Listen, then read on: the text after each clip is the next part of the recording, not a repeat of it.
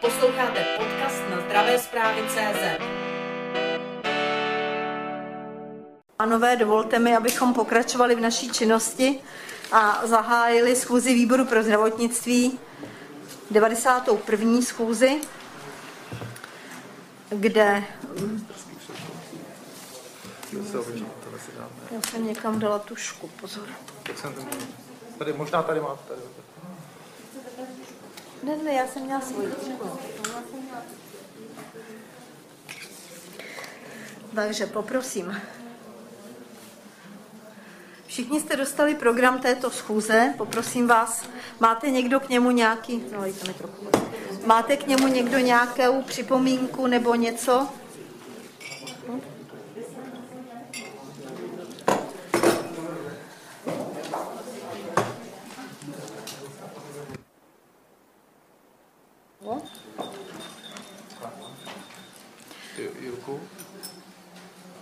Nejde. Prosím pěkně, hlasování číslo jedna prohlašujeme za zmatečné. Kolegové si nevšimli, že se hlasuje a spouštíme ji znova. Jedná se o schválení programu. Prosím.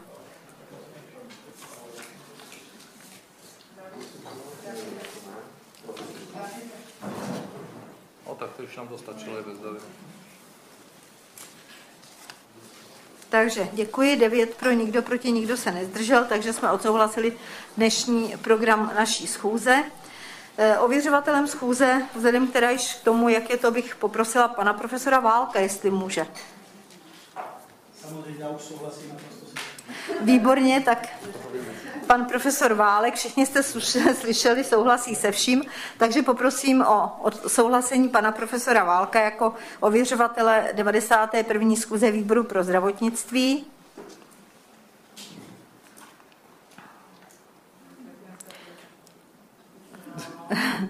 Deset pro, nikdo proti, nikdo se nezdržel, děkuji. A půjdeme okamžitě k našemu programu. První je návrh závěrečného účtu za rok 2020, kapitola 335 a uvede prosím pěkně zástupce ministerstva, koho určí pan ministr sám. Ano, děkuji. Děkuji za slovo, vážená paní předsedkyně, eh, dámy a pánové, hm, paní poslankyně, páni poslanci. Dovolte tedy, abych eh, velmi stručně představil tento materiál do eh, závěrečný účet kapitoly ministerstva zdravotnictví který byl zpracován podle příslušné vyhlášky ministerstva eh, financí. Eh, podkladem byly předložené účetní výkazy a rozbory, rozbory hospodaření jednotlivých přímo řízených organizačních složek státu a příspěvkových organizací Údaje týkající se přímo výdajů a další číselné údaje jsou v souladu se stavy na bankovních účtech České národní banky eh, ke konci minulého roku, tedy 31.12.2020 a byly odsouhlaseny ministerstvem eh, financí. Eh, ten stát, závěrečný účet byl předán ministerstvu financí, nejvyššímu kontrolnímu úřadu, Českému statistickému úřadu a poslanecké sněmovně.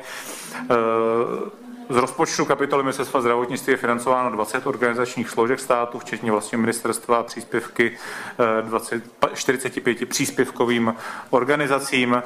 Eh, kromě toho jsou poskytovány také dotace vysokým školám, nestátním neziskovým organizacím, podnikatelským subjektům a veřejným rozpočtům územní úrovně v rámci plnění zdravotnických programů a projektů výzkumu, vývoje a inovací. Eh, to plnění eh, je popsáno v závěrečném účtu. Schválený rozpočet příjmu po eh, novele zákona o státním rozpočtu činil téměř 2 miliardy korun, 1 miliarda 946 milionů 800 tisíc a rozpočet po změnách byl ve výši 1 miliarda 943 milionů 353 tisíc korun. Eh, K 31.12.2020 bylo dosaženo příjmu v celkové částce eh, 2 miliardy eh, 100 61 milionů 250 tisíc korun, to znamená 111 rozpočtu příjmů po změnách. Slodaňové příjmy činily 34 milionů korun, příjmy z rozpočtu EU 1,5 eh, miliardy zhruba, příjmy z prostředků finančních mechanismů 1,5 miliardy taktéž a ostatní nedaňové kapitálové příjmy a transfery 574 eh, milionů.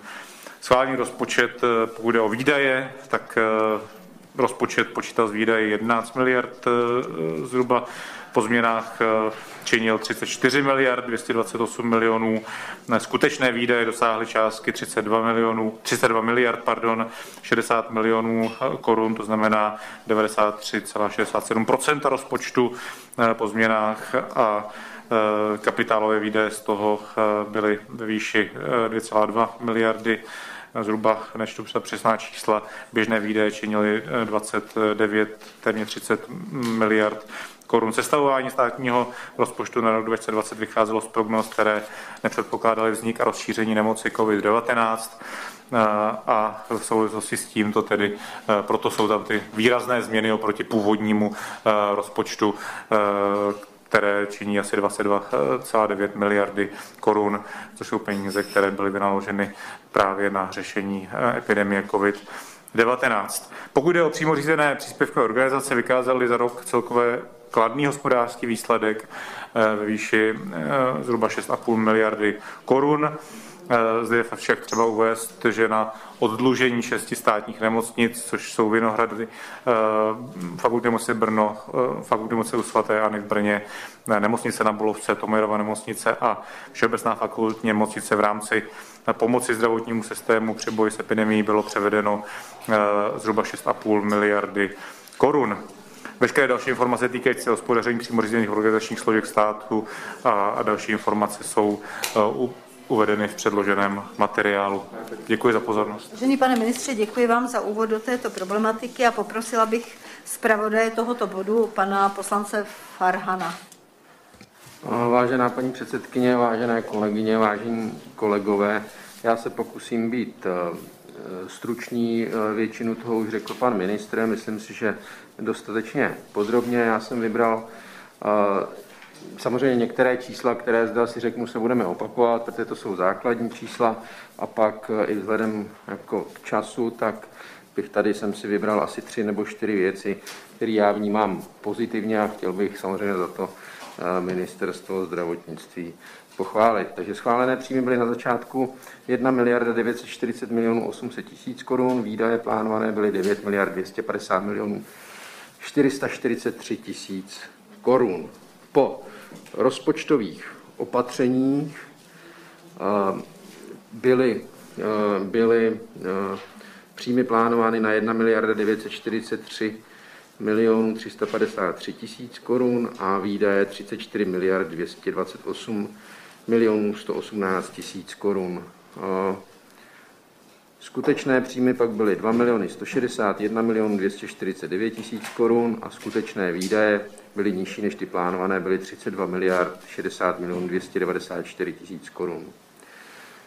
V rámci toho rozpočtu bych asi zmínil, že došlo k naplnění příjmů na 111 Dále bych eh, z celkového pohledu, i když ta částka je minoritní, ale jestli si vzpomínáte, byla v minulosti tady eh, opakovaně diskutována, což byly vlastně jenom konzultační a právní služby, které ministerstvo v minulosti zadávalo, byly taky kritizovány, tak já jsem si tuhle tu položku tam našel a chtěl jsem říct, že došlo k jejich snížení oproti roku 2019, že letos nedošlo žádnému navýšení, došlo to o milion 200 tisíc korun, což bylo z nějakých 20 milionů na 19, nebo to jako plus minus, jenom aby jsme věděli, v jakých řádech se pohybujeme, ale než došlo k navýšení, došlo k jejich eh, snížení a vzal jsem to sem jenom proto, že minule jsme se o tom bavili. Co mě teda zaujala částka, že z vlastních zdrojů ministerstvo našlo 124 milionů 542 tisíc, což já považuji za úspěch, protože teď, když použiju takový, řeknu, nechci říct neslušný slovo, ale Eh, kde to asi vyškrábli, jakože prostě z mýho pohledu, jako jak znám chod toho ministerstva, tak si myslím, že opravdu museli hledat hodně, aby našli uh, těch 124 milionů. No a co vždycky zajímá pana profesora Špičáka, kolegů nebo i další ctěné profesory, tak došlo k navýšení o 150 milionů korun oproti roku 2000, nebo oproti minulému roku na vědu a výzkum na částku 1 miliarda 710 milionů. Tak to jsem sem chtěl zmínit, protože Eh, to můžeme vnímat jako pozitivně. Takže to je za mě asi ve stručnosti všechno a potom si dovolím, až budu vyzván na číst usnesení. Děkuji. Děkuji. Eh, pane kolego, prosím, otvírám diskuzi k tomuto bodu. Je tady nějaká otázka, potřebuje někdo něco vysvětlit, není to jasné. Nevidím nikoho, takže diskuzi končím a poprosím pana poslance Farhana o přečtení usnesení. Takže jedná se o usnesení výboru pro zdravotnictví z 91. schůze ze dne 9. června 2021 k návrhu závěrečného účtu na rok, za rok 2020 kapitola 335 Ministerstva zdravotnictví ČR. Po úvodním slově pana ministra Adama Vojtěcha, ministra zdravotnictví a zpravodajské zprávě poslance Farhana a po rozpravě výbor pro zdravotnictví poslanecké sněmovny parlamentu za římská 1. Souhlasí s předloženým návrhem závěrečného účtu za rok 2020 kapitola 335 Ministerstvo zdravotnictví ČR. Za římská 2 doporučuje poslanecké sněmovně parlamentu, aby předložený návrh závěrečného účtu za rok 2020 kapitola 335 Ministerstvo zdravotnictví ČR. A teďka ve výši příjmů 1 miliarda 946 milionů 800 tisíc korun po rozpočtových opatřeních 1 miliarda 943 tisíc 350 943 milionů 353 tisíc. A ve výši výdajů 9 miliard 250 milionů 443 374 a po rozpočtových opatření 34 miliard 228 milionů 118 tisíc korun. Schválila. Za římská 3 pověřuje zpravodaj výboru e, Kamala Farhana, aby tento závěr výboru tlumočil na jednání rozpočtového výboru poslanecké sněmovny za účasti zpravodajů ostatních výborů. To je vše. Děkuji. Eh, Děkuji, pane doktore. Takže prosím pěkně, všichni jste slyšeli usnesení. Je tam něco nejasného? Potřebujeme se něco zeptat? Chce někdo něco doplnit? Jestli tomu tak není, tak poprosím o vyjádření vaší vůle s tímto usnesením a spouštím hlasování.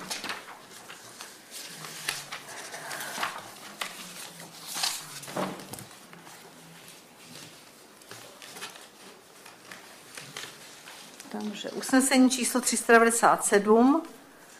Hlasuje 10 přítomných, 10 pro, nikdo proti, nikdo se nezdržel, takže děkuji vám a tímto jsme usnesení přijali a posunuli ten závěrečný účet dále, což je dobře. Druhým bodem našeho programu jsou zdravotně pojistné plány zdravotních pojišťoven na příští nebo respektive na tento rok s vyjádřením vlády spolu s hodnocením zdravotně pojistných plánů na tento rok a střednědobých výhledů na příští rok a rok 2023, sněmovní tisk 1202 a poprosím zase zástupce ministerstva zdravotnictví, koho určí pan ministr sám sebe. Ano, děkuji, paní předsedkyně, dámy a pánové. Předkládám tedy další materiál k vašemu projednání jak bylo řečeno, jsou to zdravotně pojistné plány 2021 a střednědobé výhledy na roky 2022-2023 zdravotních pojišťoven. Všechny zdravotní pojistné plány i střednědobé výhledy na roky 2022-2023 byly schváleny všemi orgány pojišťoven již v loňském roce. Stejně tak je zhodnotil Ministerstvo zdravotnictví a financí a jsou s, v souladu s právními předpisy Eh, veřejným zájmem úhradou vyhláškou pro 2021 a vláda je projednala, vyjádřila s nimi souhlas 1. března 2021.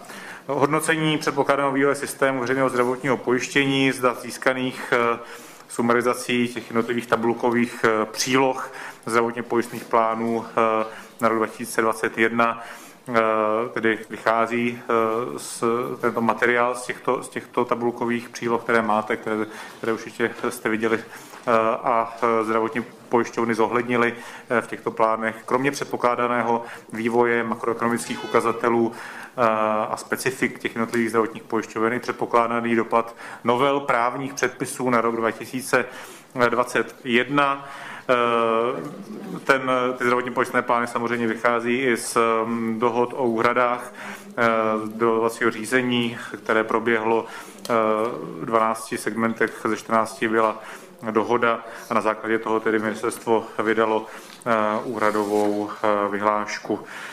Pokud jde o nejdůležitější parametry, které mají vliv na systém veřejného zdravotního pojištění, hospodaření zdravotních pojišťoven, Eh, došlo k eh, zvýšení měsíční platby státu za tzv. státní pojištěnce o 200 korun mm, s účinností od 1. Eh, ledna 2021. Došlo ke zvýšení minimální mzdy s účinností od 1. ledna 2021 a tím pádem měsíční pojistné osob bez zranitelných příjmů se zvýšilo o zhruba 100 korun.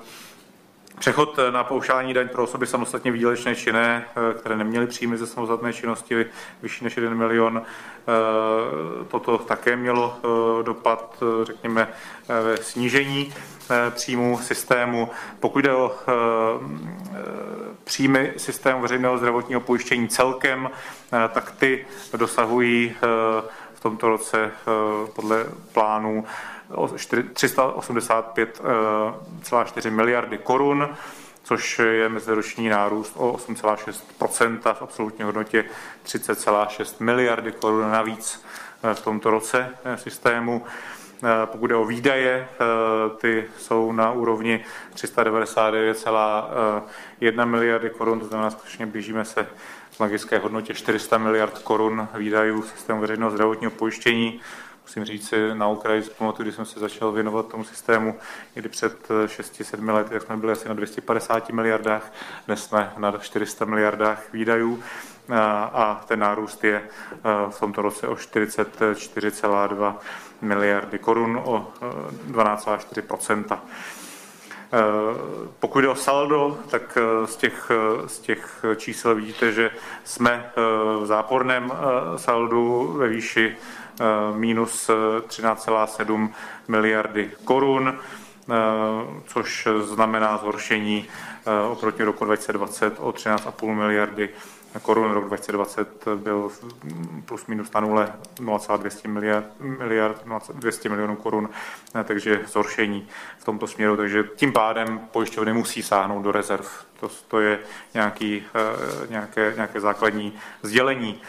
Zvyšuje se eh, odhad eh, průměrných nákladů eh, na jednoho pojištěnce, což je poměrně ukazatel, který vypovídá o tom vývoji systému, kdy průměrné náklady by měly zrůst o 3 tisíce korun a dosáhnout částky 36 351 korun za jednoho pojištěnce, růst o 9 Eh, pokud jde o eh, existenci závazku po lůtě splatnosti eh, vůči poskytovatelům zdravotních služeb, také velmi důležitý ukazatel, tak nepředpokládají žádné zdravotní pojišťovny, žádná ze sedmi zdravotních pojišťoven tyto závazky po lůtě splatnosti ke konci tohoto roku a finanční zásoby na bankovních účtech jsou plánovány v souladu s právním předpisy, včetně rezervních fondů. Je třeba připomenout, že zdravotní pojistné plány na rok 2021 nezohledňují dopady eh, pandemie eh, COVID-19 na vývoj systému veřejného zdravotního pojištění s ohledem na průběh v prvních měsících letošního roku eh, zejména výdová stránka systému veřejného zdravotního pojištění bude zatížena poměrně výraznými dodatečnými náklady. Bude se jednat zejména o kompenzace poskytovatelům zdravotních služeb, odměny Eh, zdravotních pracovníků jsou v tom také zahrnuty v tom mimo se, nemocničním segmentu. V nemocničním byly to dotace ze státního rozpočtu, u nemocničních segmentů jsou to uh, úhrady z veřejného zdravotního pojištění na ty odměny zdravotníkům. Náklady na testování jsou v tom zahrnuty a očkování. Celkově jde až o 40 miliard korun na tyto dodatečné náklady spojené s covidem. Tyto skutečnosti ale nemají přímý vliv na obsah zdravotně pojistných plánů na rok 2021, které byly sestaveny ještě před vznikem zmíněných dodatečných nákladů. Děkuji za pozornost. Pane ministře, děkujeme za úvod do této problematiky a poprosím pana zpravodaje, pana profesora Válka. Děkuji. Já jsem nachystal stručnou zprávu z pěti dotazy, kterou jsem poslal panu tajemníkovi, ale ono, jak byly ty e, rychlé změny na ministerstvu, tak možná nedoputovala, ke mně rozhodně nedoputovaly odpovědi. Což není kritika, to se může stát. A proto bych závěrem pak navrhl asi odložení schválení toho poté, do té doby, než dostanu odpovědi. Ten můj první dotaz se týká toho, zda se počítá s kompenzační vyhláškou nebo ne. Já to chápu, že se asi nepočítá, ale pokud by se počítalo, tak pak by se měla e, projevit jako součást toho materiálu, aspoň jako rozpočtové, jako aspoň rozpočtová. To tam vůbec není zmíněno. Druhá věc, a tu považuji za závažnější, pan minister tady upozorní, že rostou výdaje zdravotních pojišťoven a oni rostou a úhrada za pojištěnce. Přesto ale ty zdravotní plány mezi lety 22-23 počítají s poklesem výdajů 8,1 miliardy což určitě pro člověka, který šetří, je dobrá zpráva, méně dobrá pro pacienty. A úplně jsem v tom materiálu nenašel, jaký tedy plán ty pojišťovny mají, aby dosáhly tak prudkého snížení tempa růstu výdajů jestli teda vůbec nějaký plán mají. A asi by to v tom materiálu mělo být, abychom věděli, co nás tedy v roce 2022-2023 čeká, ať už jako pacienty, poslance nebo lékaře. Třetí věc, která je, tak jsou centrové léky a to považuji za nejzávažnější. Já bych chtěl říct, že nárůst za mm, centrovou mm, léčbu byl v letošním roce 2020 byl 27%, ten nárůst za centrovou léčbu. V letošním roce ty predikce jsou 17%, což by bylo optimistické, ale není v těch predikcích zahrnuta Zolgesma. A ten lék stojí 56 milionů na jednoho pacienta. To znamená, pokud bychom vzali pět fakultních nemocnic, které jsem si jaksi ověřoval a započítali tento lék, tak ten nárůst procentuálně může být až 30% v letošním roce eh, za, eh, za počítání tohoto léku. To znamená, v tom materiálu mě naprosto není jasné, jaký je tedy plán udržitelnosti, udržitelnosti růstu tempa výdajů na centrové léky, a nebo jestli se vůbec nepočítá s tím růstem. Protože když si vezmu jenom jednu fakultní nemocnici, kde je jednoduché těm datům se dostat, tak věc, která mě samotného velmi překvapila, 60 tisíc originálních rodných čísel léčených v naší nemocnici e, stálo e, v podstatě sumu zhruba 4,5 miliardy, ale 7 tisíc centrových pacientů, což je řekněme desetina, stály 2,2 miliardy. To znamená, léčba necelých 7 tisíci pacientů skoro, stojí skoro polovinu pojišťovny toho, co stojí zbytek těch pacientů. To znamená, ten nárůst centrové léčby, velmi podobně na tom fakultní nemocnice Motol, eh, z fakultní nemocnice Olomouc je to ještě horší ten poměr. To znamená, velmi pravděpodobně ten další nárůst za centrové léky, zvlášť když aproximuju ten vývoj za poslední tři roky, který není ani geometrický, ale spíš exponenciální, tak by měl být velmi pečlivě v těch pojistných plánech zohledněn. Pak mám jenom dvě takové drobné poznámky, spíš hm, popíchnutí. Náklady provozní zdravotních pojišťoven jsou 8,6 miliard. To z logiky věci asi může být a výdaje na investice 1 miliarda. Ale cudně se v těch materiálech mlčí, na co to bylo a jestli teda je to opravdu účelově využito těch 10 miliard, což zase úplně není zanedbatelná suma. Druhá věc je, e, jsou dohadné položky 11,2 miliard, které se e, objevují jako pasiva v tom materiálu. A teď předpokládám se, nebo tak, jak jsem to pochopil, se jedná o předpoklad zdravotních pojišťoven ve smyslu do vyučtování roku 2020. Tam ale není nějak vysvětleno, jak k té částce pojišťovny dospěly a hlavně z čeho se skládá ta e, částka těch dohodných položek 11,2 miliardy. Já i vzhledem k pokročilému času si nemyslím, že je nezbytně nutné o tom diskutovat. Já jsem jenom ty otázky položil, předal bych je písemně a opravdu bych rád, kdybych dostal písemnou odpověď to je za mě všechno, pak až bude čas přednesu návrh e, zpravodaje. Eh, děkuju. Eh, děkuji za přednesení těch věcí. Otvírám k tomu diskuzi. Máte někdo nějaký dotaz? Máme tady pan ministr, ano? Já zkusím aspoň takto stručně odepsat, omlouvám se, ty otázky se ke mně nedostaly, takže určitě jsme připraveni je, je, je zodpovědět, ale zkusím aspoň teď s kompenzační vyhláškou se eh, samozřejmě počítá a víte, že se připravuje eh, a eh, bude tedy tím pádem muset být zohledněna v hospodaření zdravotních pojišťoven. Ovšem nepředpokládalo se s ní takto vlastně, když ty zdravotní pojištěné plány byly, byly připravovány. Pokud jde o ty, tu úsporu v rámci výhledu, tak je třeba si uvědomit, že v tomto roce zdravotní pojišťovny počítaly ze zhruba 10 miliard miliardami korun na řešení COVID-19. To už bylo obsaženo v tom eh, zdravotním pojistném plánu na, na základě úrodové vyhlášky, která bonifikovala eh, pacienty s COVID-19, zejména na lůžkách intenzivní péče.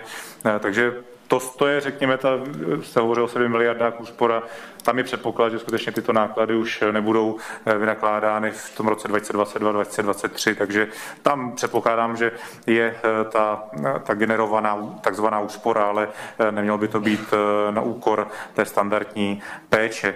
Pokud jde o růst centrových léků, Ano, tak samozřejmě nějaký výhled asi můžeme nebo mohou pojišťovny udělat.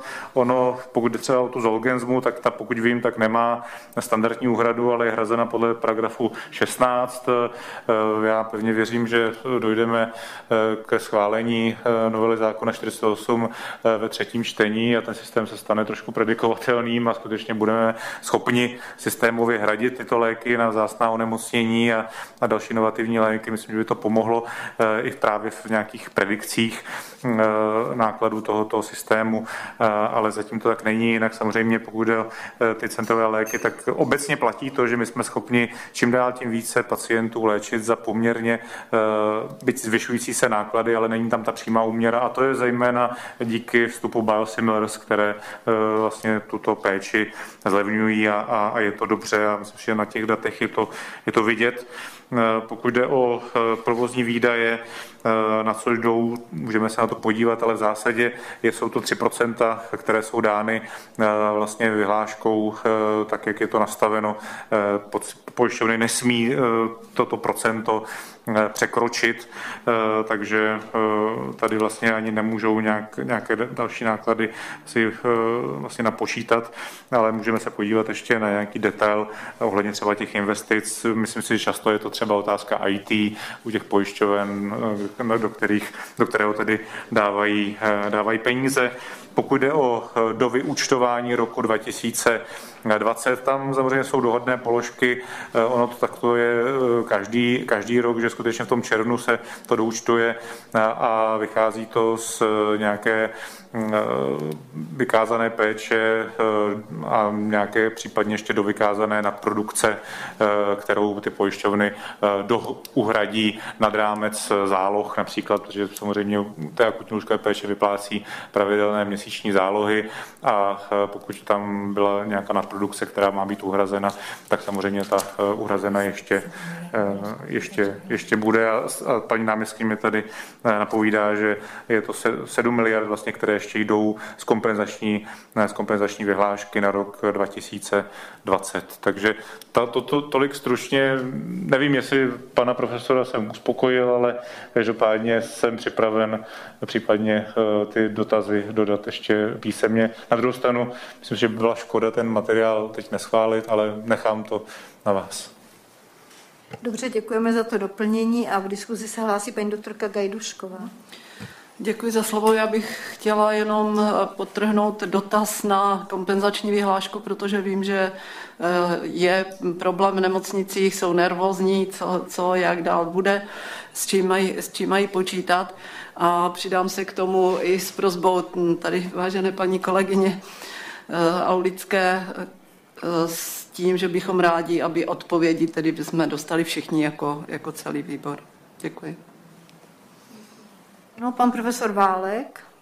Já, eh, pane ministře, děkuji. Uspokojování, to je hodně silný výraz, ale eh, technicky děkuji za ty odpovědi, protože eh, já to fakt nechci pitvat, to není samoučelné, proč to chci odložit. Ten důvod je velmi jednoduchý a pragmatický a týká se napříč vlastně opozice a koalice. Já předpokládám, že bude diskuze a doufám o zvýšení úhrad za státní pojištěnce. Předpokládám, že ta diskuze se tady nějakým způsobem snad ještě do voleb otevře a budeme o ní debatovat.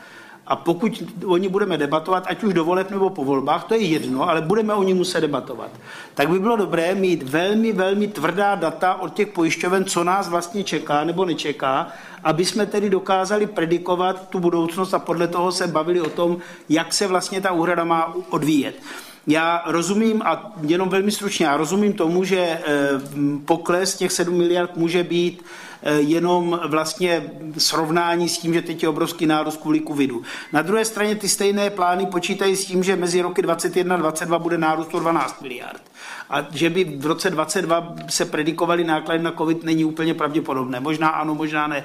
Já to nekritizuji, já jenom bych rád, aby jsme ten materiál měli spíše pesimistický než zbytečně optimistický, protože i tak ta debata o tom, jak získat zdroje pro financování zdravotních pojišťoven, bude obtížná a využijeme toho, že dneska mám ve zdravotním výboru v poslanecké sněmovně řadu lékařů, kteří si hloubku té problematiky velmi osobně uvědomují, protože se s tím denně setkávají a že to není politické téma. Zkusme toho využít ku prospěchu pacientů a konec konců mi zdravotnictví. Děkuju. Dobře, děkuju. Ještě pan ministr. Já jenom bych chtěl upřesnit k té platbě za státní pojištěnce. Eh, a teď nechci nějak eh, být sarkastický, ale ono už ta debata se vede teď a ona se musí eh, ta debata ukončit do konce června podle zákona, protože podle zákona každý rok eh, musí být vydáno nařízení vlády o valorizaci plateb za státní pojištěnce nejpozději do 36. Ten materiál už dneska je v mezirezortním připomínkovém řízení. Navrhujeme ten, tu valorizaci platby za státní pojištěnce o 200 korun, což je zhruba 14 až 15 miliard eh, korun. A, a, eh, takže v zásadě, a to není tak, že bychom nechtěli o tom dále debatovat, ale my až ten prostor ani nemáme, protože ten deadline podle zákona je do konce června, eh, kdy musí to nařízení vlády každý rok výjít. A ono to vychází z toho, že budeme vydávat uhradovou vyhlášku pro 2020, která zase má deadline do konce října a musíme vědět samozřejmě, s jakými zdroji, a v tomto souhlasím, můžeme v tom systému počítat. Děkuji. Děkuji, pane ministře. Paní inženýrka ještě pan profesor Válek, pardon. Já eh, moc krát děkuji, paní předsedkyně, já si to plně uvědomuju. A to je ten důvod. Tak navýšit úhrada za státní pojištěnce je nutná. A je otázka, jestli 200 korun bude stačit. Jestli třeba eh, nebude poslanecká sněmovna svolná k vyššímu navýšení, a já si myslím, že toto je ten nástroj, který nám může říct, uvědomte si, že se bude zvyšovat náklad na centrovou léčbu, že nás čekají tyto a tyto náklady. A může řadu eh, poslanců například přesvědčit, buď aby podpořilo těch 200 korun, anebo aby navrhlo navýšení o vyšší částku. A to je přesně ten důvod, proč eh, bych chtěl odpovědět na ty dotazy a proč chci, aby ten materiál byl spíše pesimistický než optimistický. Protože optimismus se nám pak může vyplatit, nevyplatit v následujících letech u našich pacientů. Děkuji. Náměstkyně Regnerová. Děkuji za slovo. Já bych jenom chtěla říci, že eh, my se trošku potýkáme s tím, že ty zdravotně pojistné plány vznikají na podzim předchozího roku, mají nějakou predikci, která se upřesňuje a my jsme se tady už opakovaně bavili o tom, že tenhle ten rok 21 eh, vzhledem k zůstatkům bude extrémní, protože my napočítáváme, že snížení zůstatku bude o 55 miliard, takže my letos máme extrémní covidové výdaje, nejenom tu kompenzační vyhlášku, asi 7 miliard eh, do účtování, pak tam jsou ty odměny 12 miliard, pak tam je 17 miliard testování, 10 miliard očkování. Takhle se to vlastně napočítává v jednom balíčku. A pokud e, si věříme, že přeci jenom ta epidemie bude ustupovat a, a bude proočkovanost, tak by tyhle ty obrovské jednorázové výdaje v tom dalším roce být neměly. Proto teda se držíme nějakého výhledu, který se zdá panu profesorovi optimistický, ale jednak teda, když by nebyli státní pojištěnci, tak už nemáme ty rezervy, ale jinak eh, by se mohl ten výhled eh, postavit jako vyrovnaný, ale bez rezerv. Měli bychom tam zase 10 miliard na doočkování, protože velmi pravděpodobně bude třetí dávka, ale nejsou tam už žádné rezervy na další výkyvy toho typu, co jsem zmiňovala. Děkuji. Já děkuji taky paní inženýrka Aulická. Děkuji za slovo, krátká budu. Já bych eh, panu kolegovi Válkovi, já bych je schválila. Máme do konce června, stejně nemáme v připravovaném rozpočtu na rok 2002 eh, vlastně zohledněny, to znamená, nám tam ve schváleném schod, schodku 390 miliard. Stejně se teď vůbec nepohybují, takže budeme očekávat, tím potom přijde paní ministrině financí, co budou potom řešit, protože eh, to, co tady říkal pan ministr, tak víceméně eh, vůbec tím vlastně ten současný rozpočet na rok 2002 nepočítá a my se pak můžeme pohybovat i dál potom, jestli opravdu je potřeba to navýšit nebo ne. V tuhle tu chvíli se bavíme o čísle, které ani nemáme v rozpočtu na příští rok. Tak eh, já jenom musím říct ještě jednu věc a to je eh, tento rok ještě dobře, protože pojišťovny sahly do svých rezerv příští rok my vůbec nevíme, jakým způsobem budou naplňovány tedy odvody. To je třeba si uvědomit, že to závisí na tom, jak dalece poroste také průmysl.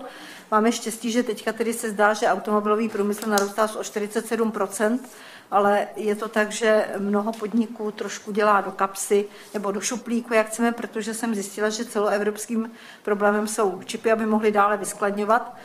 A oni dokud neprodají, tak nebudou odvádět samozřejmě, takže si myslím, že ten problém bude poměrně širší a že to nebude vůbec jednoduché. Nezávidím vůbec jako lidem, kteří to musí nějakým způsobem zpracovat, protože to určitě bude problém. Eh, takže prosím někdo další do diskuze, ještě pan profesor Válek. Já osobně navrhnu přerušení opravdu, byť tedy jsem v opozici, teď mám pocit, že jsem v koalici a vy jste přišla, ale eh, opravdu si myslím, že pro pacienty a pro systém je lepší to mít eh, prodiskutované a mít maximální zhodu do budoucna, než eh, cokoliv hrotit. Já prostě furt víc doktor než poslanec. Těžko si mě s tím pracuje a členy našeho klubu to trápí, to já to chápu.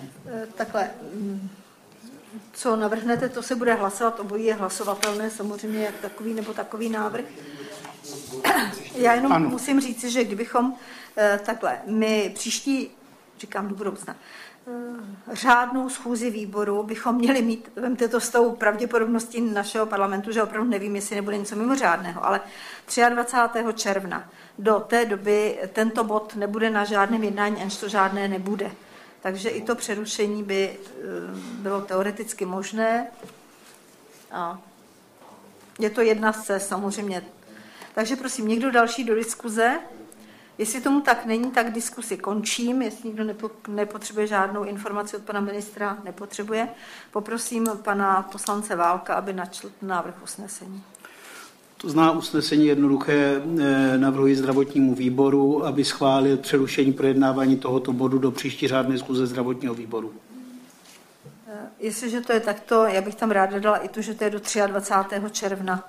Naprosto souhlasím. Protože kdyby se stalo nějaký odklad, tak se budeme muset sejít, aby pan ministr s tím mohl dále pracovat. Dobře. Ano, a v tom usnesení, my jsme to měli minule, ale to byl jiný ministr, takže eh, i pro tohoto ministra eh, do té z příští schůze, do té doby do bych řádné, do řádné schůze, do toho 23. 20. bych chtěl odpovědi na ty dotazy, které jsem zaslal cestou tajemníka. To je hlasovatelné usnesení. Takže poprosím vás o vyjádření vaší vůle.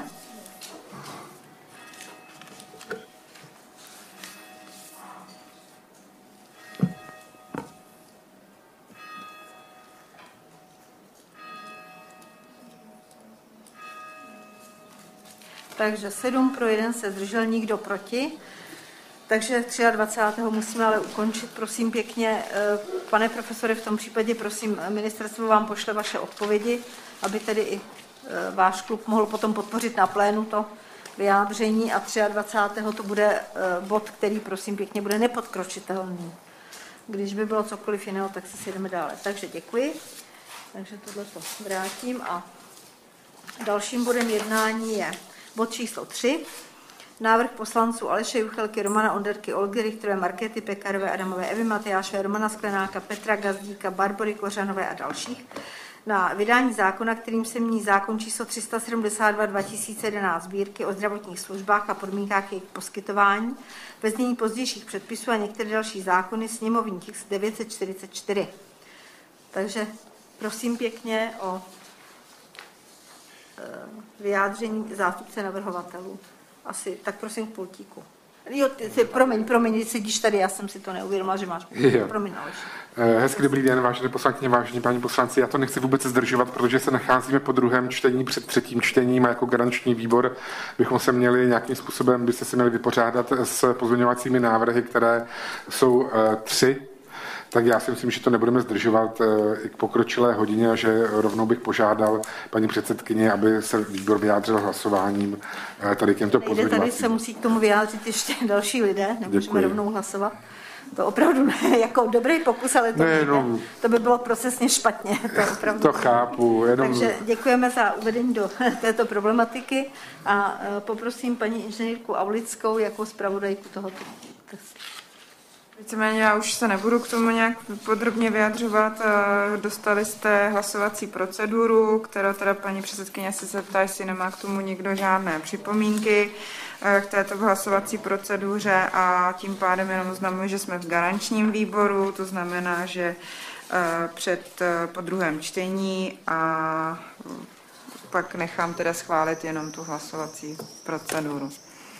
Dobře, děkuji paní inženýrko. Takže poprosím o procesně tedy. Někdo má nějaké ještě dotazy, než budeme pokračovat dále? Nikdo nic, takže poprosím o návrh usnesení. Ne, musíme hlasovat. Jo, na hlasovací proceduru ano, schválit. Ano. No, no, no. Takže prosím mi o přečtení té Uh, jestli to nevadí, tak já, nebo můžeme.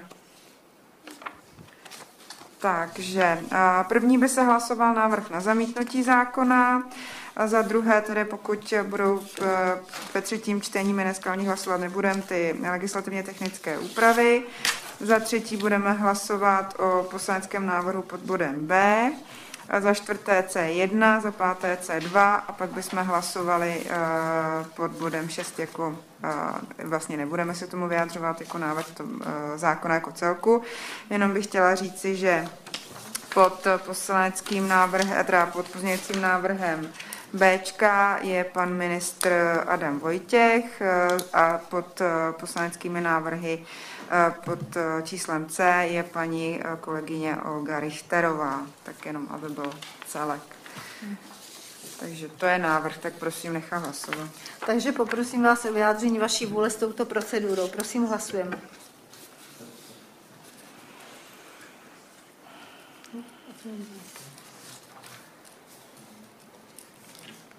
Takže hlasovalo 8 přítomných, nikdo proti, nikdo se nedržel, takže byla odhlasovaná procedura. Takže poprosím dále nás, proveďte tím. Tak, nyní budeme hlasovat o, o návrhu na, zamet, na zamítnutí zákona.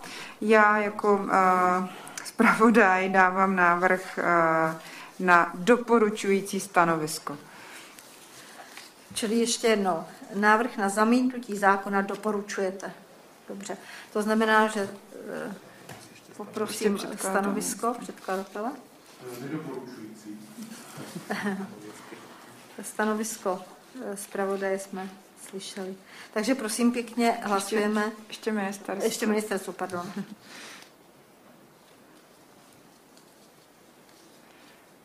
Nedo... Měl byste být Nesouhlas. Nesouhlas, ano. Souhlas. Takže prosím pěkně, paní inženýrka načetla, že doporučuje zamítnutí, čili hlasujeme doporučuje zamítnutí zákona. Prosím, spouštím hlasování.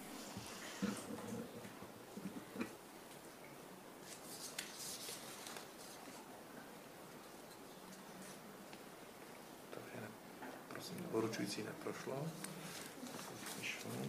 Takže budeme hlasovat nedoporučující. Takže Doporučení na zamítnutí zákona neprošlo, takže budeme hlasovat ne doporučení na zamítnutí zákona. Takže prosím pěkně, ne doporučujeme. Prosím, hlasujeme.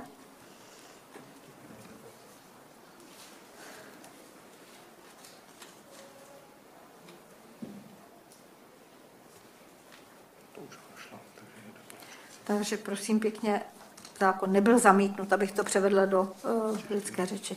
Prosím dále, paní zpravodajko. Promiňte, no to si vypadlo dobře, by to mělo být. Děkuji. Za druhé budeme hlasovat o pozměňovacím komplexním vlastně návrhu a, pana ministra pod, a, pod písmenem B. A je to vlastně a, komplexní návrh, a, který upravuje ještě, ještě a, jinak ten původní a, návrh, tak jak byl předložen. A já zde dávám doporučující stanovisko. Čili zpravodaj doporučuje. Předkladatel? Doporučující. Ano. Pan ministr za ministerstvo? Souhlas. Dobře, takže prosím pěkně hlasujeme o těch návrzích pana, te, te, z pozice poslance podával pan ministr a zpravodaj doporučuje, předkladatel doporučuje a ministerstvo souhlasí, čili doporučuje. Takže prosím, spouštím hlasování.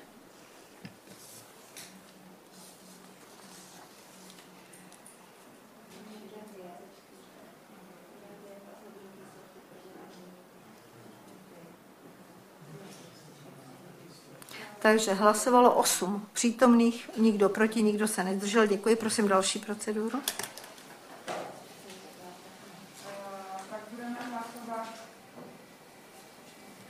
Jo, pardon. Děkuji. Teď budeme hlasovat o pozměňujícím návrhu pod bodem C1 paní kolegyně Richterové. Zde se teda řeší eh, věk eh, dětí umístění do eh, kojeneckých ústavů, respektive do ústavní péče. A můj návrh je nedoporučující. Děkuji. Předkladatel? Doporučující. Pan ministr? Nesouhlas. Dobře, děkuji. Čili prosím pěkně hlasujeme Nedoporučující. Čili hlasujeme nedoporučující. Spouštím hlasování.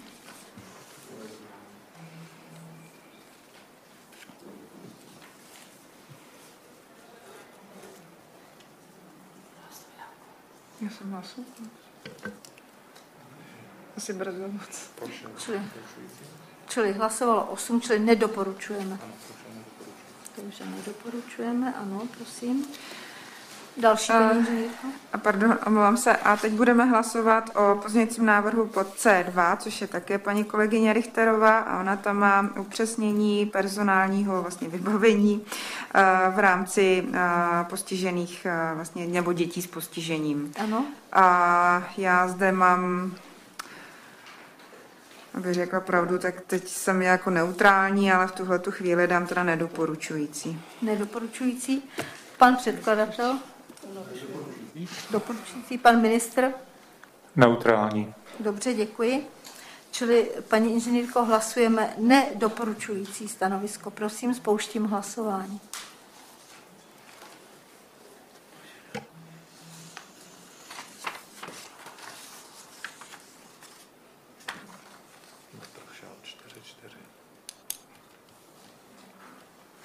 Čili tento návrh nebyl přijat.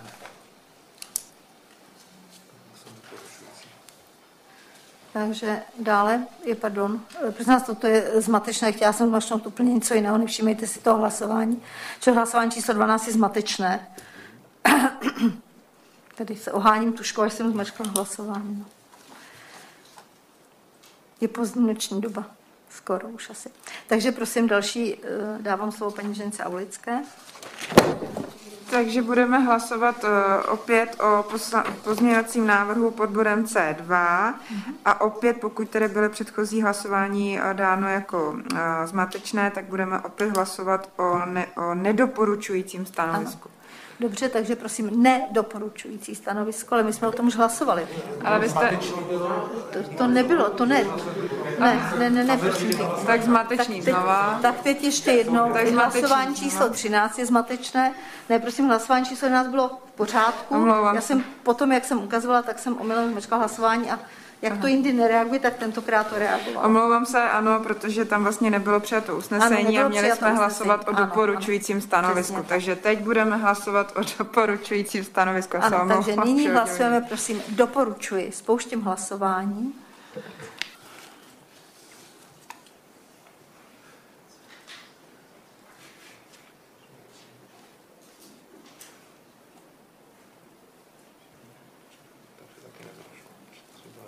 Takže bez stanoviska.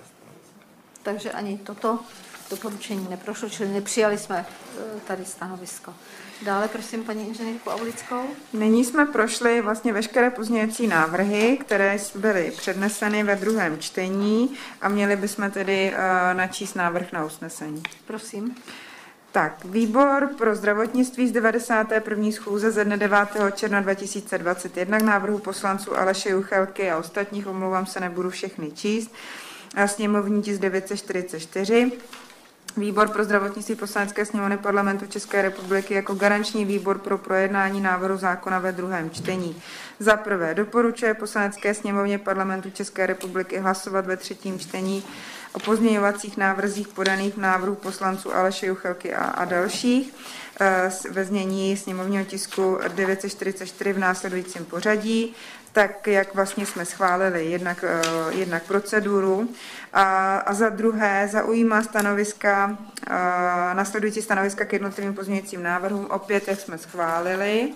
A za třetí zmocňuje zpravodajku výboru poslankyni Hanu Aulickou Jírovcovou, aby ve spolupráci s navrhovatelem a legislativním odborem kanceláře poslanecké sněmovny parlamentu České republiky po případně navrhla i další nezbytné úpravy podle paragrafu 95 odstavce 2 zákona o jednacím řádu poslanecké sněmovny. Za čtvrté pověřuje zpravodajku výboru poslankyni Hanou Olickou Jírovcovou, aby na schůzi poslanecké sněmovny parlamentu České republiky ve třetím čtení návrhu zákona přednášela stanoviska výboru. A za páté pověřuje předsedkyni výboru profesorku doktorku Věru Adámkovou, aby předložila toto usnesení předsedovi poslanecké sněmovny parlamentu České republiky. Děkuji, takže slyšeli jste prosím všichni usnesení, rozuměl mu každý. Takže prosím pěkně spouštím hlasování, kdo je pro toto usnesení.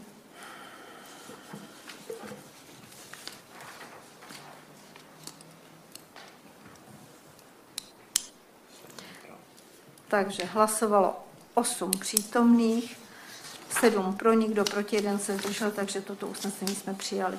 Eh, prosím pěkně, podle našeho schváleného programu nyní máme bod různé.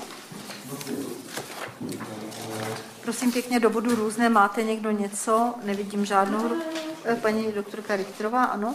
Eh, úplně velice stručně, myslím, že jenom potřeba vzhledem k tomu, co proběhlo na na sněmovně eh, si říct, že vlastně je potřeba zpracovat eh, metodiku k provedení evropského COVID certifikátu prostě podle toho příslušného přímo použitelného evropského nařízení a to tak, aby prostě bylo zajištěno to bezproblémové cestování eh, nebo například studijní pobyty.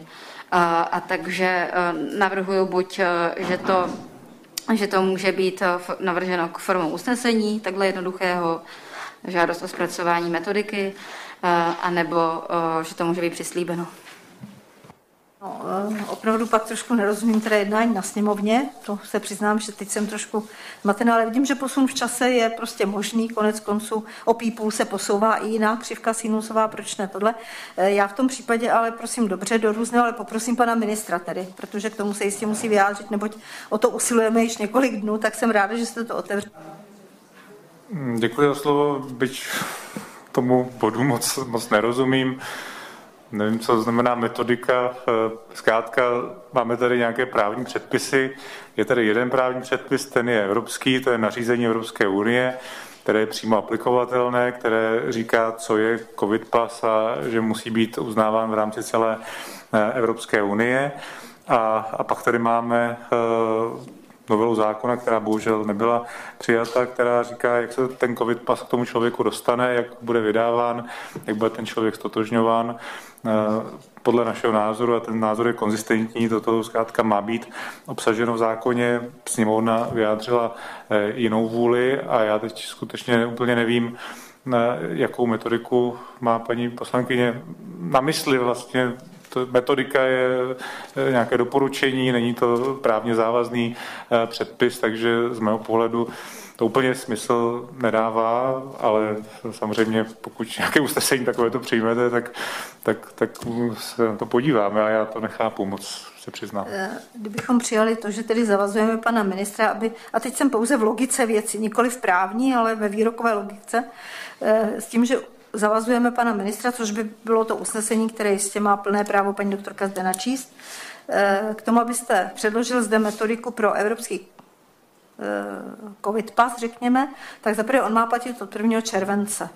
Eh, za druhé, a teďka se ptám, já jenom tomu opravdu nerozumím jako v posunování věcí. Znamená to, že tedy potom chcete navrhovat toto jako bod na jednání sněmovny, paní doktorko? Ne, rozumím vám špatně. Je to úplně jednoduché. To evropské nařízení se dá prostě přímo použít. Je to prostě vlastně legislativa. A proto by tam mělo prostě jít tou cestou metodiky ministerstva. Jo? To, je, to je celá ta logika. Tak ještě jednou pan ministr. Já jsem se dnes opakovaně marně snažil přesvědčit zejména kolegy tady z opozice o tom, že platí právní zásada eh, enumerativnosti veřejnoprávních pretenzí, to znamená, že stát může dělat jenom to, co má uloženo v zákoně. A eh, proto jsme chtěli, aby to bylo v zákoně. Pokud je to nějaká metodika, tak je to doporučení, není to právně závazné a v takovéto, v tento případě si myslím, že to skutečně nemá žádný význam, pokud máme a, a musíme mít nějaká data o tom, kdo je očkován, kdo je testován, e, musíme uložit poskytovatelům, aby vydávali certifikáty, e, tak to je něco, co zkrátka nemůže být založeno na metodice, ale to musí být založeno na zákoně. A metodika já se nebráním čemukoliv, ale nevím vlastně, co by měla obsahovat eh, tak, aby vlastně měla nějaký dopad, protože to je skutečně eh, pouze eh, nějaký trošku výkřik do tmy z mého pohledu. Děkuji, pan profesor Špičák. Já mám pocit, že se dostáváme točíme v kruhu. Jo, já myslím, že jsme si měli dát pauzu. Já musím mít má sympatie veškeré té Evropská unie, ale podle mě ani ona to nespracovala úplně optimálně. Jo. Už jenom tomu, že dal ten název, tak v podstatě je tam konotace, která umožní těm popíračům prostě velmi vážně tedy popírat. Jo. A teď tedy, že nabývá, například, že to nabývá platnosti. Co to znamená, že to nabývá platnosti? Stejně si ty hranice, ten režim na všech hranicích určuje každý stát sám. Stačí, aby se objevila někde mutace a ten stát, vidíme to v Portugalsku, v Anglii, ty hranice prostě zavře, pas, nepas. Já bych si dal chvilku oddych, pro, pře, promýšlejme o tom, přemýšlejme o tom, jak to nějak, nějak tedy skutečně funkčně posunout. Má to tedy obsahový význam i tedy politický význam. Má to velký politický význam a dneska to bylo trošku neštěstí, teda co proběhlo v té sněmovně a co proběhlo tady. Jo. Takže přemýšlejme o tom, já bych si dal trošku jako od tím oddych a připravil bych si tedy argumentaci, připravil bych si obsahovou stránku a trošku bych dal oddych od nějakých unálených v podstatě doporučení, unálených řešení. Paní doktorka Gajdušková. Oh, pardon. Ano, děkuji, děkuji za slovo. Já jsem teď přečetla eh, informaci, že eh, ministerstvo zdravotnictví doporučilo, aby se vakcínami AstraZeneca a Johnson Johnson neočkovali lidé mladší 60 let. Eh, já bych mě zajímalo, já mám pocit, že alespoň tou AstraZeneca už se očkovalo, tak a už jsou otevřené i věkové ročníky, teda mnohem mladší, tak prosím, jestli je to nějaký fake news nebo něco. Děkuji. Jistě, to je legitimní otázka, pan ministr. Uh, ona ta tisková zpráva říká, že vlastně prezentujeme takto stanovisko České vakcinologické společnosti a Státního ústavu pro kontrolu léčiv, kteří na základě informací z Evropské lékové agentury eh, vychází z toho, že skutečně ve velmi vzácných případech může dojít eh, k trombózám, eh, tak jak vlastně vidíme v jiných zemích. I u nás tyto případy už jsou evidovány, takže je to nějaké eh, doporučení skutečně eh, být v tomto směru obezřetný. Eh, jasně se tam říká v té zprávě, že lidé, kteří jsou rozočkováni, tak mají být do očkování tou druhou dávkou, že to riziko, že nebudou na očkování je jednoznačně vyšší, ale na druhou stranu si myslím, že my nemůžeme úplně, řekněme, zatajovat informace, které máme k dispozici i od EMI, že velmi vzácný vlastně syndrom, respektive nějaký, nějaký průběh eh, nebo nežádoucí účinek eh, po aplikování těchto vektorových vakcín eh, nastat u této generace může. Takže to je to, co říkáme tou, tou zprávou a myslím si, že to je férové je to transparentní. Ale samozřejmě záleží vždy na posouzení také toho konkrétního pacienta v některých případech, a to říká třeba profesorka Vašáková, že lidé, kteří jsou po transplantaci, tak u nich třeba může být nebo je preferována ta vektorová vakcína oproti eh, RNA vakcíně. Takže samozřejmě jsou nějaké individuální případy, ale obecně zkrátka eh, tento stanovisko vakcinologické společnosti SUKLu, které my si myslím, že bychom měli respektovat, je, že primárně by tato generace eh, neměla být vakcinována vektorovými vakcínami. Očkováno první vakcínami. On se prosím vás, ty informace samozřejmě vyvíjejí, paní doktorko, vyvíjely se i na té skupině, kde samozřejmě jsme byli, hovořili jsme o tom velmi dlouze. Eh, je třeba si uvědomit, že se všechny informace zpřesňují. Tím, jak už je mnoho lidí na očkovaných, samozřejmě tisíce, což je dobře, tak samozřejmě se zpřesňují informace, protože zejména teda u eh, této živé vakcíny došlo k určitému posunu a je to v současné době určité stanovisko, eh, které se bude dále diskutovat a je naprosto možné, že za tři měsíce to bude trošku jinak, to nemůžeme nikdo jakoby vyloučit, ale je to z opatrnosti, protože, jak říká pan ministr, sice jsou to opravdu velmi vzácné případy, nicméně e, prostě se o nich v odborných kruzích diskutuje, tak proto tam byla a nebyl tam e, obecný jakoby souhlas, jenom pro vaši informaci, byly tam pro, proti, takže samozřejmě toto je v současné době stanovisko, které je založeno na nejnovějších informacích, které jsou, ale opravdu to není prostě rigidní, může se stát za dva měsíce, že budou mít informace jiné a budou trošku posunuté. Ale v současné době je to stanovisko vakcinologické společnosti podpořené státním ústavem pro kontrolu léčiv. Takhle to je. To není Jenom chci říct, že v té, eh, tu, v té tiskové zprávě to nevydává ministerstvo, jako protože by ho to náhle napadlo, to vůbec ne. Je to proto, že toto jsou dva velmi důležití, eh, velmi důležité orgány v tom systému a eh, dospěli k tomuto názoru, že je potřeba tu informaci vydat. Takhle to tam vzniklo. Určitě.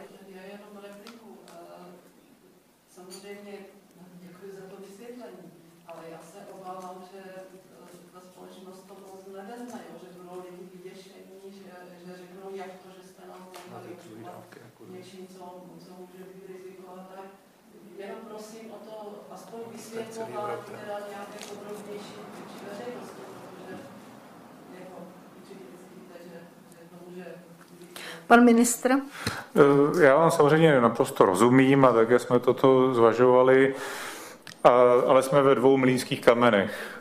Jedna věc je, že to nemusíme vůbec eh, jakoby komentovat, byť víme, že ty případy jsou, byť jsou velmi vzácné, ale jsou. A pak eh, nastane skutečně třeba nějaké úmrtí a, a eh, zase nám všichni řeknou, proč jste to vůbec neřekli, že takové to riziko je. A, a druhá věc je zkrátka, že eh, to řekneme transparentně a v té zprávě jasně dáno, že to je velmi vzácné, ale že zkrátka to může nastat. Ty případy tady jsou, říkám, je to i z, z nějakých stanovisek EMI a, a to je zkrátka nějaký transparentní přístup, který jsme zvolili. Chápu, že nic není ideální v tomto směru, ale já jsem vždy byl zastáncem spíše transparentního přístupu, než toho, pokud skutečně dojde k nějakému problému a pak eh, se bude ministerstvu vyčítat, že vlastně o tom to vůbec nemluvilo, že to třeba může nastat, byť je to skutečně velmi zácné. Já tedy jenom musím ještě říct jako jednu věc, abychom si uvědomili, u této nemoci se to trošku zastřelo, protože se toho chopila velmi aktivně prostě eh, mnohé aktiv, se toho chopily mnohé aktivity. Prosím vás, na světě neexistuje stoprocentně bezpečný lék, čili a vakcína je lék v tomto směru, nebo léčivý přípravek eh, pro 100% lidí. Eh, víte, že spousta lidí nemůže prostě úplně běžný eh, lék, jako je třeba kyselina acetylosalicylová. Spousta lidí nemůže řadu léků z gastroenterologie, z nefrologie, z kardiologie. Čili samozřejmě nemůže být a neexistuje. Máte řadu lidí, kteří nemohou mít očko.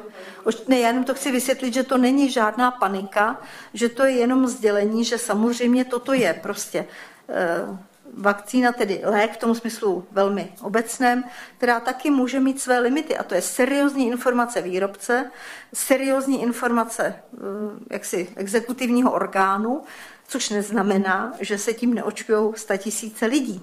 Ale je to tam raritní, protože opravdu, eh, aby to bylo úplně průkazné, tak eh, máme léky na alergii a velmi raritně se popisuje alergie na léky na alergii. Už jsem ji také viděla, myslela jsem si původně, že to je pouze knižní, není, je to pravda. Takže samozřejmě budou lidé, kteří neprofitují z daného typu, a je potřeba potom tam zvážit na základě jejich zdravotního stavu, zda ten profit tady pro ně bude nebo nebude. A tím, že už jsme, doufám tedy alespoň, eh, vyhráli ten eh, základní běh s časem, který byl, než vůbec bude něco k dispozici, tak teď samozřejmě přichází na řadu ještě různé eh, do upřesnění věcí, nebo máme tady opravdu už velké kohorty lidí, kteří dostali vakcíny a bude se porovnávat. Takže to není v žádném případě žádná panika, aspoň tedy teď nechci dělat tady advokáta, pan ministr to jistě umí obhájit sám, ale není to žádná panika, je to jenom informace a znovu upozorňuji, že opravdu neexistuje stoprocentně účinný a bezpečný lék pro 100% lidí. Takže toto je jenom znamená, že si to začíná hledat to své místo, které tomu patří. Nic jiného o tom není. Eh, pan doktor Farhan? Já budu, já budu velmi stručný, jenom to nechci zdržovat, já se jenom vrátím k té metodice.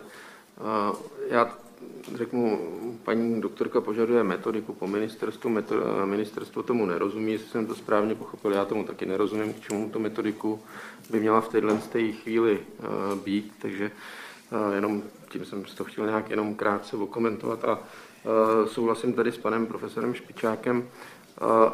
Já se osobně domnívám, že prostě ty vášně je třeba nějakým způsobem sklidnit. Neštěstí z mého pohledu bylo už jenom, že se to jmenuje COVID pas. Jako, je pro mě to nějaký papír, který komentuje tři mý životní situace, který mi umožní vycestovat a někam z hranice a každý ten stát to nějakým způsobem bude považuji jakoby hodnotit z mýho pohledu je jako různě a myslím si, že jenom ten název jako samotný už prostě v některých lidech zevokoval některé věci a myslím si, že to je jeden z důvodů, proč se strhla ta kampaň kolem toho. Takže to je jenom krátce už nebudu dneska mluvit. Děkuji, pan profesor Bálek. No, já mám tři poznámky. Děkuji za slovo, paní předsedkyně. Ta první poznámka se týká k té metodice. Já tomu v celku rozumím, protože to je nařízení Evropské unie, tomu se nedá vyhnout. Určitě jsme ho všichni četli, to zná, víme, že od prvního sedmi sice platí, ale šest týdnů je období, které je přechodné, přes tam v tom e, prováděcím tom komentáři píše, že některé státy zřejmě nebudou schopny k prvnímu sedmi realizovat. No a ta metodika je asi to, jak to ministerstvo zdravotnictví bude realizovat, protože to nařízení Evropské unie není pro poskytovatele ani pro lékaře, to je nařízení pro vládu, potažmo pro ministerstvo zdravotnictví, to zná, jestli já nevím, třeba profesor Dušek to bude tisknout nebo posílat SMS, no, jak to bude fungovat, jak to technicky bude, takhle by si představil metodiku. A samozřejmě absolutně souhlasím s oběma kolegy, jak s Julkem, tak s panem doktorem Farhanem, protože si myslím, že opravdu je potřeba stlumit vášně a konstruktivně se začít bavit. Já se tomu nebráním, ale iniciátorem nemůže být určitě mm, třeba já, že jo, tak pokud bychom se bavili, a teď to fakt nechci nějak hrotit, ale bývala doba, kdy se o tom bavili předsedové klubů a inicioval to vždycky předseda nejsilnějšího klubu, eventuálně se snažil koncenzus získat ministr, to všechno je pořád možné a já si myslím, že pořád je prostor pro debatu.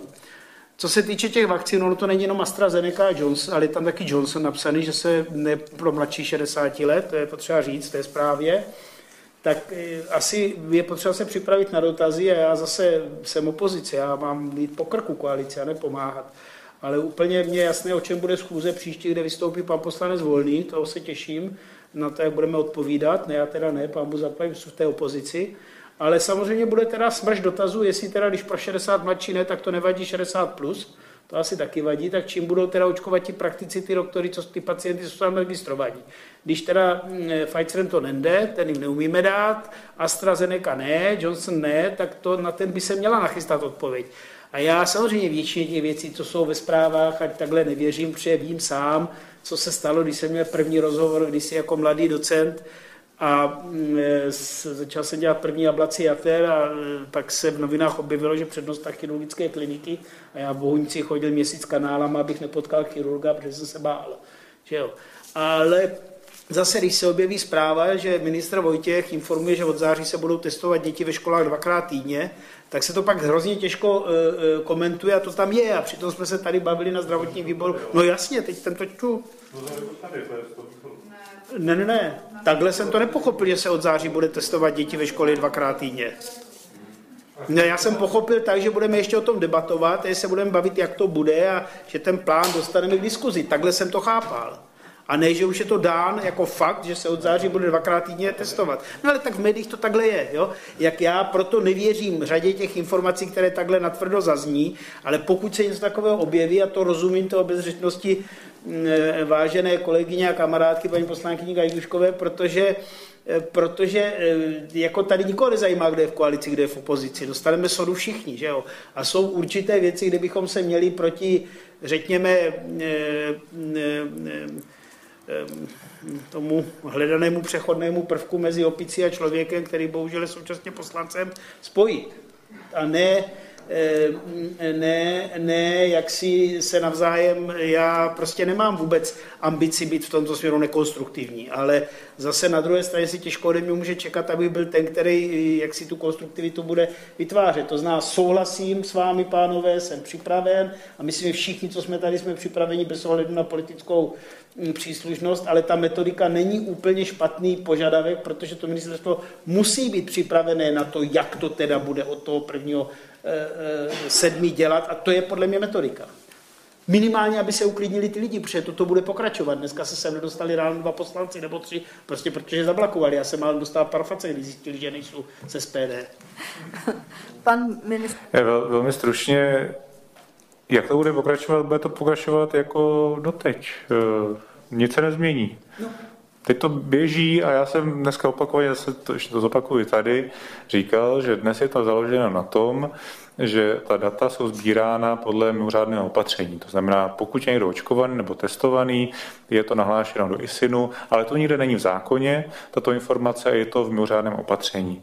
Pokud se, nedej bože, stane, že někdo zase si bude chtět dělat eh, osobní eh, PR, nějaký advokát nebo někdo, někdo podobný a napadne to u soudu to mimořádné opatření a soud to zruší, tak tím pádem vypínáme systém, protože nebudeme mít data, eh, která budeme do toho systému dávat, abychom na základě toho mohli vydávat certifikáty. To je celé sdělení. Děkuji, paní inženýrka Aulická. Já už asi ta debata je bezpředmětná, ale já jsem se právě chtěla vyjádřit tomu, k tomu prohlášení, co vlastně řekl ministerstvo zdravotnictví v rámci těch dvou vakcín, protože já jsem teď jako přemýšlela celou tu dobu, jak dlouho to je, kdy vlastně ty první země začaly řešit a že třeba zastavovali to očkování a kdy zase ministerstvo zdravotnictví říkalo, ne, ne, ne, očkujme a očkujme, je to v pořádku, my se k tomu nepřihlašujeme. Tak se ptám, co celou dobu dělali ty naši odborníci a že vlastně teprve teď se přidáváme k těm zemím, které s tím měli jako problém a za ten měsíc si myslím, že jako opravdu se jako naočkovalo touto vakcínou dost lidí a právě teď ještě se bavíme o tom, že spousta z nich čeká na ty své praktiky a teď jim vlastně asi říkáme, no tak fajn, tak jich nedostanete, protože jiná možnost než těch očkovacích centrech, kde je teda ten Pfizer, tak není. Jo. Takže já si myslím, že naopak, tady ministerstvo zdravotnictví udělalo velkou botu a velkou chybu tou prezentací, to, co vlastně se předáváte veřejnosti, ale vy to děláte dlouhodobě, pane ministře, ale to nemyslím jenom vás, ale i ty předchozí. My za to kritizujeme, že prostě ta komunikace s těmi běžnými občany je jako hrozná. A nic to není osobně proti vám, ale pokud tohle to ne, jako, uh, nezměníte, tak prostě se nedivte, že ty lidi jsou fakt naštvaní. A už jenom tady ta hysterie kolem toho covid pasu a další věci, to jsou jenom ty věci, že ty lidi to prostě nebudu teda říkat dneska, kdo demonstroval, jo, to asi bych jako té skupině ne, nevysvětlíme asi nic, ale na druhou stranu a, ty občané opravdu jako neví vlastně, kde je ta pravda, jestli je potřeba ten covid pas není a tak dále, protože ta prezentace z vaší strany je prostě nulová. A, víceméně nedokážete těm lidem to vysvětlit tak, aby to a, bylo jasné a zřetelné. To se prostě ukazuje i v tomhle tomu. Já si myslím, že ještě když řeknete, že vlastně to není vaše povinnost je informovat, že chcete být transparentní. Ježíš, pane bože, tohle přece nemůžete říct. To jsou zásadní věci. Vy jste to řekl, že vlastně ani nemáte uh, vaši záležitost, že to nemůže, nemusíte ani vlastně prezentovat nebo vyjadřovat se k tomu. Ale to jsou věci, kde ministerstvo zdravotnictví je přece to, který by mělo první uh, tohleto řešit, protože jde o zdraví občana. I kdyby to byl jenom jeden člověk. A prostě, ne, jako nezobte se na mě, tohle je op, opravdu velmi špatná prostě ta prezentace a to přenášení těch zásadních informací té veřejnosti. Je to špatně udělané. Pan ministr? Já jsem určitě tak to neřekl, že nemám povinnost informovat. Já jsem řekl to, že jsou tady dvě odborná stanoviska České vakcinologické společnosti, Státní ústavu pro kontrolu léčiv, které jsou velmi z mého pohledu, tak jak jsem je viděl, nejsem na to odborník a myslím, že toto nemá být nějaké politické rozhodnutí, prostě má to být odborné rozhodnutí. To rozhodnutí jsou velmi dobře z mého pohledu vyfutrována skutečně i nějakými mezinárodními daty a tak dále. A my ta rozhodnutí teď eh, prezentujeme, respektive to stanovisko, jako stanovisko ministerstva zdravotnictví. A ostatně to stanovisko už Česká lakonická společnost prezentovala asi před 14 dny a samozřejmě má to nějaký vývoj. Ty státy, které zastavily to očkování kompletně, z mého pohledu eh, to bylo skutečně velmi rychlé, ty data nemohli mít, bylo to spíše skutečně politické rozhodnutí, nějaké eh, překotné eh, v hysterii. Dnes eh, ty data jsou, jsou k dispozici, já si myslím, že takto bychom měli postupovat a dáváme tedy toto stanovisko. Já si myslím, že to je legitimní, že občany informujeme v době, kdy máme dostatek dat a naše odborné útvary nebo, nebo instituce mohou toto zodpovědně prohlásit. Mohli jsme to udělat možná už hned, jak to udělalo Dánsko před dvěma, třeba měsíci, ale tehdy skutečně ta data nebyla, protože se tak očkovalo velmi, velmi krátce. Takže já si myslím, že to, to se snažíme k tomu přistupovat zodpovědně a nehystericky, eh, tak aby to zkrátka odpovídalo nějakým poznatkům. Ale jinak té komunikaci, eh, samozřejmě ne, nemůžu mluvit za, za mé kolegy, ale ono samozřejmě v tom veřejném prostoru je tolik různých informací, ten, ten přehršel informací, které jsou prezentovány ze všech stran. Ono ani vlastně ministerstvo často nemá možnost, i když vysvětluje si myslím to jasně, tak se vlastně jako nějak prosadit vlastně v tom sou, souboru informací, který prostě vzniká desinformací ohledně covid pasů, že to je pouze pro očkované. Opakovaně říkám, že to není tak, ale stejně se prostě prezentují eh, informace, že to je jenom diskriminace neočkovaných. To jsou zkrátka věci, které jsou proti sobě a můžeme vysvětlovat stále dokola, to budeme dělat ale, ale v tom přehršle informací, které jsou prostě v tom prostoru, často je to složité, to prostě zvrátit. Eh, dneska sociální sítě a všechny tyto eh, vlastně kanály plodí neskutečné nesmysly. Je to něco jako očkovací nebo antiočkovací kampaně, nebo jako popírači covidu a tak dále jsou lidé, kteří podle mého názoru ten názor ani jako nezmění, protože jsou prostě přesvědčeni o své pravdě. No to možná je, protože ho změnit nechtí a mají to tak možná i ze sportu. Konec konců to vidíme, pravdu.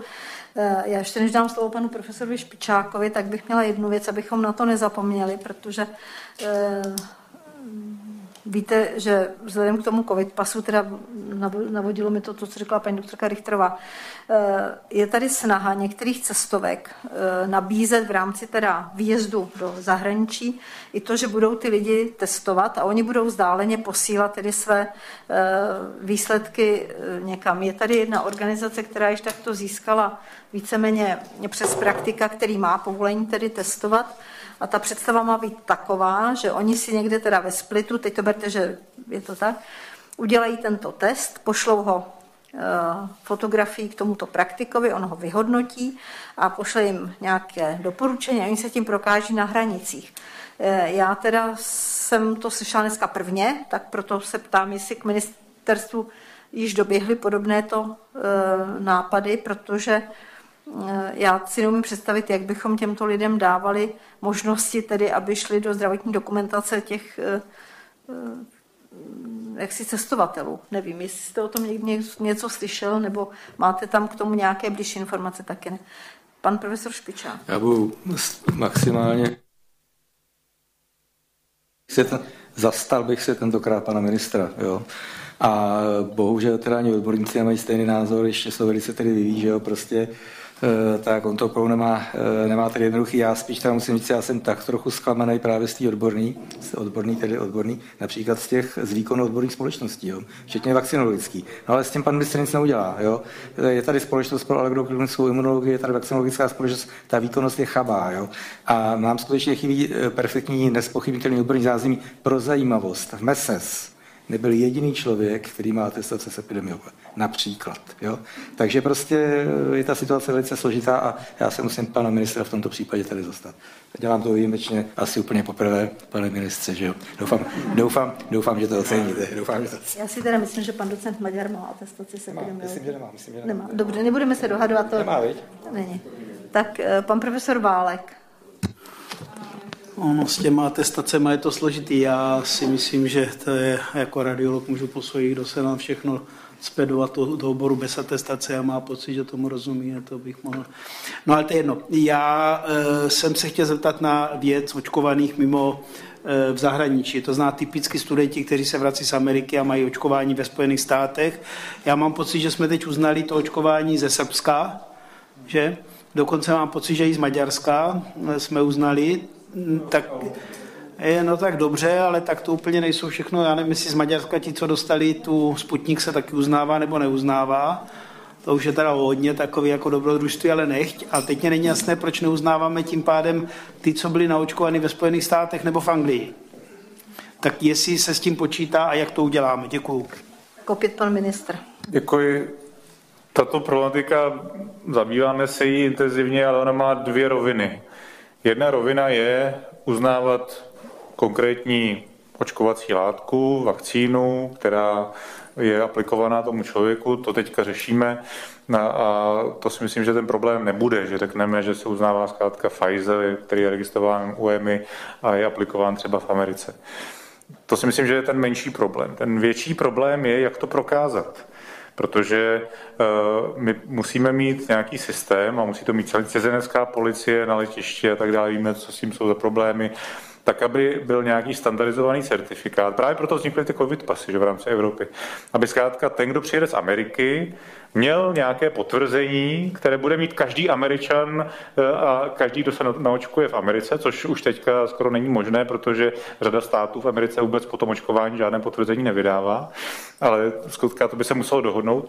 A ten policista na té ruzini se pak podívá a ověří to, že ten certifikát je eh, vlastně validní podle, podle nějaké, nějaké dohody. A to je ten problém, kde trošku, musím říct, čekáme na rozhodnutí Evropské unie, která o tomto jedná jedná a myslím si, že i v rámci Schengenu to dává větší smysl, aby tyto bilaterální smlouvy s hráči, jako jsou Spojené státy nebo ty větší země, vyjednala Evropská unie, aby se standardizovalo to potvrzení a mohli jsme z něj vycházet pak, když ti lidé sem přijedou. To si myslím, že je to gro toho problému, nikoli v uznávání té samotné aplikace, ale prokázání, že se člověk nechal očkovat. Já teda musím říct, že jsem trošku skeptická k tomu, že bychom při způsobu eh, jaksi amerického očkování mohli našim policistům tady ověřovat, jestli ten člověk dostal či nedostal vakcínu. To je takové pium desiderium a rozumím tomu, že by to tak bylo dobře, ale to si opravdu myslím, že asi bychom úplně neuměli. A technickou pan profesor Válek a pak paní inženýrka Aulická. No, no ono v té, ve Spojených státech studuje spousta českých studentů, kteří jsou tam půl roku, tři čtvrtě roku a tím, že oni to bezbřeže všem aplikují, jak se vrací. A oni se dostávají mimo systém, protože u nás na očkování být nemůžou. Jako očkovaný je nikdo nebere, chce se po nich opakovaně, aby se testovali, ať kamkoliv jdou a jsou v pasti. Stejný problém je, že teď teda, jestli to správně chápu, tak ten systém, pokud se ten člověk teď registruje do něho, jak je otevřený pro všechny, pokud prodělal v uplynulých 90 dnech covida, tak ten systém ho nenechá registrovat. Já chápu, že mu nepřidělí termín, ale nechápu, proč ho nenechá registrovat. Protože on tím pádem musí 90 dnů čekat a pak se teda teprve zaregistruje. To já chápu, že je tam blok termínu, to bych pochopil. Ale proč by se nemohl zaregistrovat a už si za 90 dnů hned domluvit termín? Jo? To, protože pro ty lidi je to velmi eh, jaksi problematický. Protože to znamená, že tady musí zůstat, nemůžou nikam odjet třeba na nějaký, já nevím, negativní eh, test, ale musí tady, aby se hned pak stihli zaregistrovat. A jsou to mladší lidi, kteří pak chtějí třeba jet na Erasmus nebo někam do zahraničí. Tak já rozumím tomu, že nemůžou být očkovaní, to je správně, ale registrovat by se přece mohli. Ať už si objednají termín a můžou si dělat, co chcou přes prázdniny. Tak to je k zamyšlení, určitě se s tím bude pracovat. A paní inženýrka Stahlatu? Prosím. Jenom krátce, já jsem právě včera večer, ještě jak jsem měla teda tu hroznou náladu, pouštím si to, to rádio, tak uh, jsem zaregistrovala, že tam právě hovořili o tom, že budete uznávat, nebo že ministerstvo zdravotnictví nějak vyjednává nebo řeší, že by uznávalo i ty vakcíny právě na očkovaných uh, zemích, kde teda nejsou schváleny uh, v rámci EMA. Tak uh, mě to teda zajímá, protože se tady na to navodilo, jo, že to vlastně bylo, že k tomu se chystáte a že začnete, tak mě to zajímá ta situace. Tak poslední slovo pan ministr. Poslední slovo, jak jsem říkal, to jsou ty dvě oblasti. Jedna je uznat tu vakcínu, že řekneme, uznáváme vakcínu Pfizer, i když eh, není aplikovaná v rámci Evropské unie, ale je to vakcína registrovaná EMO. Ale druhá věc je to potvrzení, to prokázání, že ten člověk se nechal naočkovat. A to je ten problém, kde prostě máme v Evropě covid pasy, ale třeba s Amerikou nemáme nějaké standardizované potvrzení, které by ukazovalo, že ten člověk se nechal naočkovat a my jsme mu mohli tedy věřit, mohli jsme ho sem pustit a, a mohli ho hodit do hospod a tak dále. To je ten problém. Zatím. Takže určitě se s tím určitě se s tím bude pracovat, ale říkám tomu při té roztříštěnosti, prosím vás, já jsem o tom mluvila s paní docentkou Shaw z New Yorku, v té roztříštěnosti, jak říkám, toho amerického zdravotnictví, prostě, které je, eh, tím netvrdím dobře, špatně, prostě tak, jak to je, tak je to opravdu obtížné. Oni mají problém si různě uznávat věci ze státu do státu, někde, někde ne samozřejmě, takže uh, myslím si, že tady se to musí vyjednávat, že prostě tady to nemůžeme v žádném případě teď vyřešit a nebude to jednoduché, to bez sporu. Takže uvidíme, co přinesou věci příští. Tím tedy, uh, prosím pěkně, končím bod různé.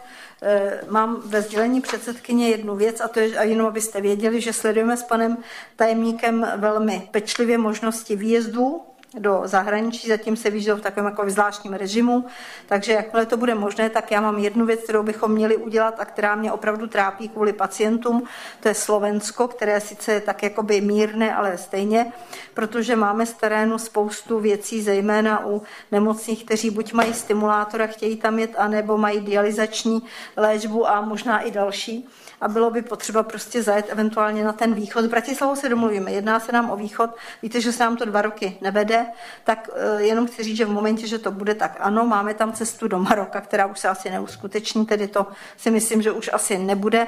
A uvidíme, jak tedy budou eh, tyto možnosti otevřené, když to bude, tak určitě alespoň jednu bychom eh, nějak tam naplánovali, abychom mohli konec toho období také tedy udělat nějakou aktivitu pro naše lidi v zahraničí, ale uvidíme, jak to bude. Takže...